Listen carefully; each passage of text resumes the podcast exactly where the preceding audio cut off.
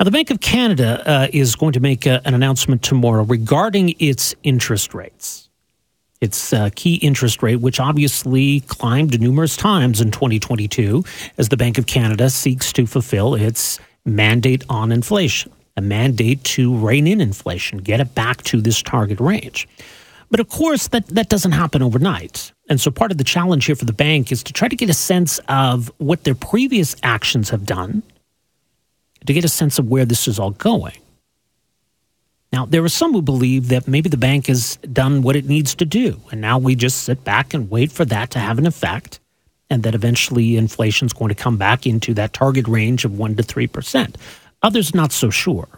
So this is the big dilemma for the bank right now is to assess whether they've done enough. Because obviously there are consequences to raising inflation rates and the concern that if the bank goes too far, that's going to push the economy into recession. And there's a hope, obviously, that we can achieve a soft landing here. That is to get inflation under control and avoid a recession. How realistic is that? A big decision uh, for the bank to make. And we'll find out tomorrow what exactly that is. There's an interesting piece in the Financial Post today uh, making the argument that the Bank of Canada should increase interest rates, that now is not the time uh, to relax. Now, joining us to talk about it is uh, one of the authors of this piece. You can find it as mentioned, financialpost.com. Theo Argitis is a managing director at Compass Rose Group and uh, one of the authors of this piece. Theo, good to have you with us here. Welcome to the program. Hi, good morning. Uh, so, first of all, we'll, we'll, talk about why you believe the bank should increase interest rates. But in terms of the, the prediction side, do, do you think the bank will? Um, well, it looks like uh, it's likely to do so. I mean, certainly that's what economists expect, and that's what markets expect. And I think uh, they will because the the argument and the argument that we are making uh, in this column as well is that at this point, given inflation, even though it's easing, it's still way too high, well above target. It's just better to err on the side of over tightening rather than under tightening because as we argue in the column, history shows us that the real risk when you're fighting inflation is that you're taking your foot off the brake too soon. And and maybe an analogy that I would use is, you know, you want to take those antibiotics the full course of of you know what was prescribed. You don't want to t- you know you don't want to stop taking those antibiotics uh, too uh, stop taking them too early because you know you might actually not uh, you might have the problem um, recur. So this is sort of the argument. Everyone agrees that we're probably near the end of the tightening cycle. But uh, but you know I think at this point, since we're already near the end, it can't hurt just to tighten a little bit more, just to err on the side of caution. Well, that's the challenge, right? Is to know when to ease up because obviously it's not about let's keep raising interest rates until uh, inflation is at you know say two percent. I mean, at, at, some point the bank is able to take a look and say, okay, you know we're we're headed in the right direction. We've done what we need to do. So what what does that look like?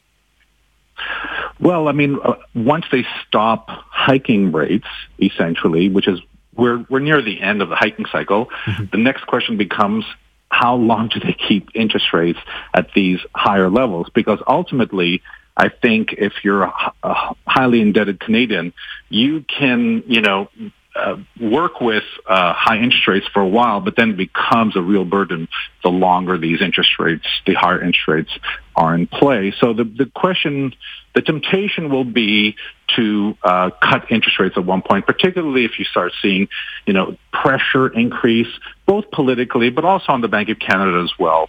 Uh, and uh, so, you know, that's what it looks like. Essentially, the question becomes next, once the hiking ends, is how long do you keep interest rates high, and do you, uh, you know, uh, resist the temptation to to lower interest rates too quickly?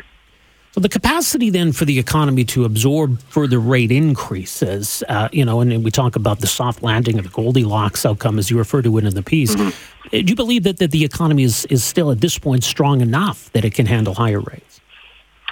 Well, I mean, it, it looks it because uh, the Canadian economy is showing very few signs of actually slowing, even though many people are predicting a slowdown and even recession this year. It's actually pretty strong. In December alone, we saw more than 100,000 jobs, net new jobs created. So, and inflation, as I said, is still showing, even though it is easing, still very high, and underlying inflation is still well above the 2% target uh, that Canada has. So there's a lot of underlying strength in the economy, in part because we are a resource producer, and uh, you know higher commodity prices are actually um, you know good for the Canadian economy and fuel incomes in in much of the economy and fuel tax revenue, which generate you know which fuel spending. So uh, we are a commodity producer that is actually benefiting from higher resource prices. Of course, the flip side to that is that we're also highly indebted economy. Certainly households are highly indebted in Canada. So that is the offset there. So it's a balancing act for policymakers trying to figure out what, um, you know, how everything kind of plays out. How would you judge the Bank of Canada's response to, to this this whole situation? Because I, I think there was some criticism that maybe they were slow to act, but uh, have have they done a good job so far? Do you think? Yeah, I mean, they were slow to act for sure.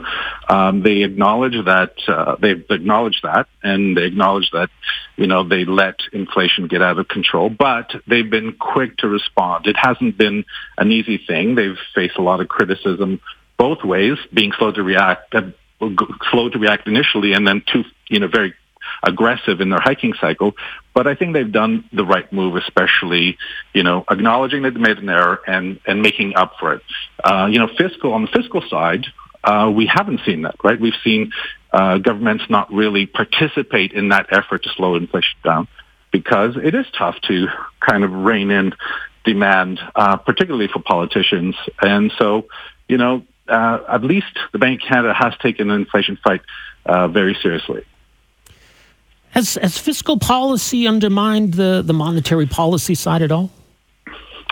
I don't know if undermine is the right word, but certainly hasn't helped. It certainly hasn't kind of had the the the, the, the determination to fight inflation. Um, you know, that's how I would describe that. Yeah. Now, in terms of the, the overshooting versus the undershooting debate that you talked about, the overshooting, the concern that you know the bank's too aggressive, that that's going to hurt sort of economic growth, but the undershooting, uh, easing up too soon, allowing inflation to surge back, you know, is is is that demonstrably worse in your view? Well, we've we've had uh, you know historical instances uh, in the 70s, for example, where um, after kind of initial effort to slow down inflation in the 70s, they, they let up um, uh, sort of in uh, latter half of that decade, and we saw inflation pick up again. And the end result was uh, you know, in the early 1980s, the Bank of Canada had to raise interest rates, short-term interest rates, above 20% in order to get inflation down. So we, we know from history that if inflation persists, it becomes increasingly more difficult to bring down. So the cost of bringing down inflation that becomes really sticky at high levels is the sort of recession that we had in the early 80s, which was which is a very very deep recession. Mm-hmm. Well, we'll see what the bank does tomorrow and uh, and beyond. Uh, as mentioned, your piece it's up at uh, financialpost.com. Theo, thanks for making some time for us here today. Appreciate it. Hi, it's Shauna, and I might be a bad parent because my kids think french fries are vegetables. Hey, it's Ryan, and I might be a bad parent because I went out for wings when my wife was in the hospital after giving birth. Johnny here. I might be a bad parent because in my house, the tooth fairy gives pocket change. But we're not alone. Len emailed us and said his six year old daughter's Tarzan moment going from love seat to lazy boy by curtains made him more proud than any dance recital. and Andy left his two year old at the rink. All right, guys, I'm sure we're not alone. Like Andy's kid. For stories and confessions like this, make sure you check out our podcast. It's called Bad Parents, and it's available wherever you get your podcasts. I left a glove at the rink.